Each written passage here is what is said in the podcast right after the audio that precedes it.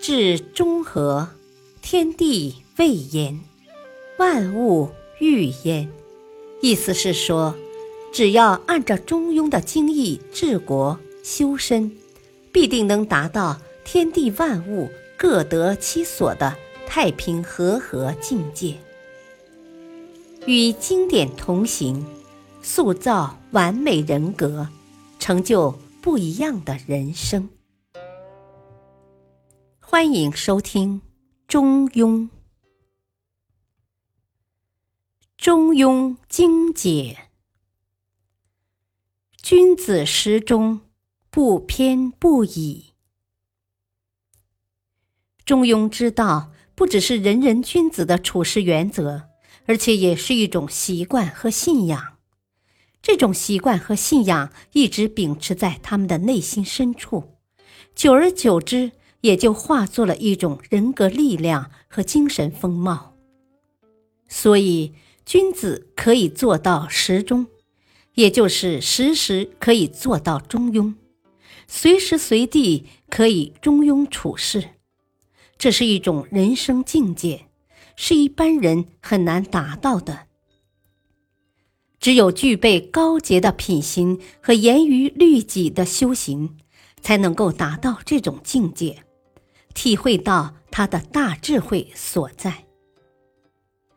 孔颖达在为《中庸》作注时曾经说：“君子之人，用中以为常。”说的就是君子的人格里面已经渗入了这种思想，他已经融入到了人人君子的血液里，成为灵魂之中挥之不去的一部分。这种思想的运用，已经不是人人君子故意为之。为了一定的个人目的来利用的，而是一种与身相随的、割舍不掉的东西。在这种潜移默化之中，君子成为中庸之君子，中庸也成了君子的中庸，二者是并存的，一存俱存，一世俱世。也就是说，没有不中庸的君子。也没有中庸的小人，是否秉持中庸之道，正是君子与小人的根本区别所在。这也正是君子之所以为君子的伟大之处。对于孔颖达的这种理解，宋代的朱熹也有同感。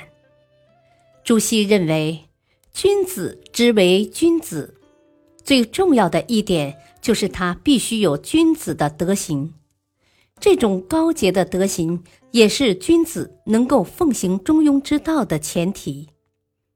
也就是说，首先要具备高尚的品行，才有资格领悟到中庸之道的大智慧，才能够把它作为自己的人格操守和处事原则来奉行，才能够不受外界时空的变换。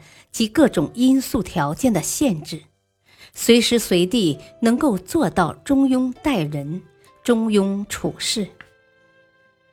中庸之道的特点是什么呢？如果用四个字来概括的话，那就是不偏不倚。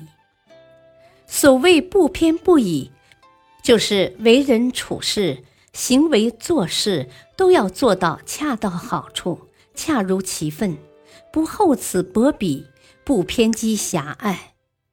如果你真正领悟了这四个字的含义，并且像君子一样去要求自己的言行，久而久之就会形成习惯，这种思想就会在你的内心深处扎下根来，你就会体会到他的智慧与伟大，让你受益匪浅。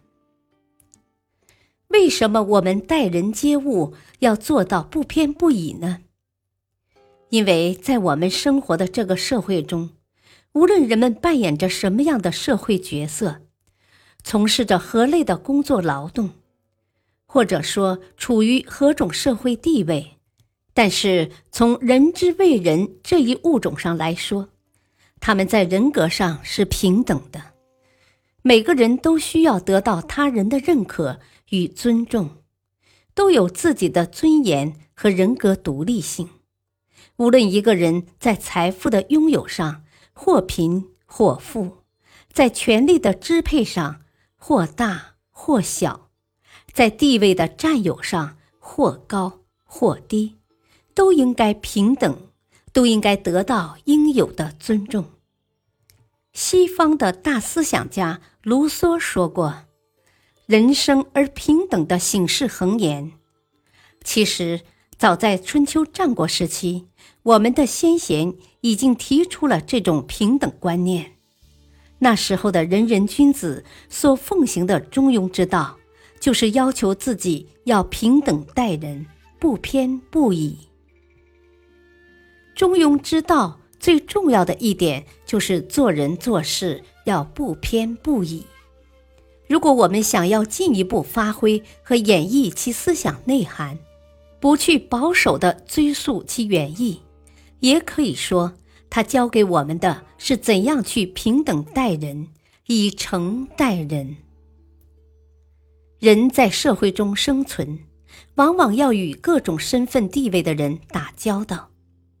如果我们不能做到不偏不倚、平等待人，而是对那些大人物恭敬有加、彬彬有礼，对待小人物则态度冷漠、弃之不理。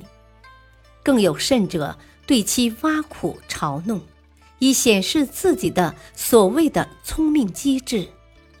这样做的结果，必然是既不会讨得大人物的欢心，也和小人物结下了梁子，就会令人产生怀疑，将被人瞧不起。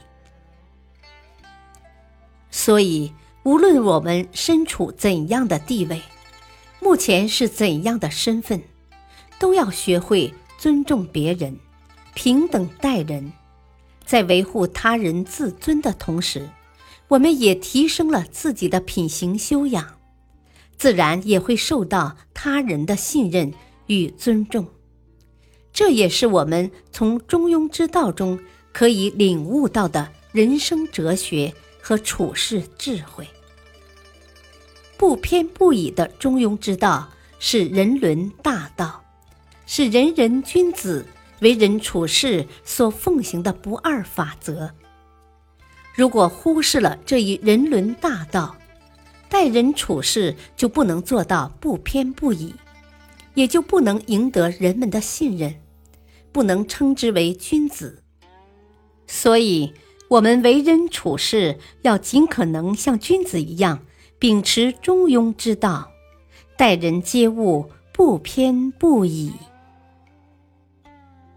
感谢收听，下期继续播讲《中庸精解》。敬请收听，再会。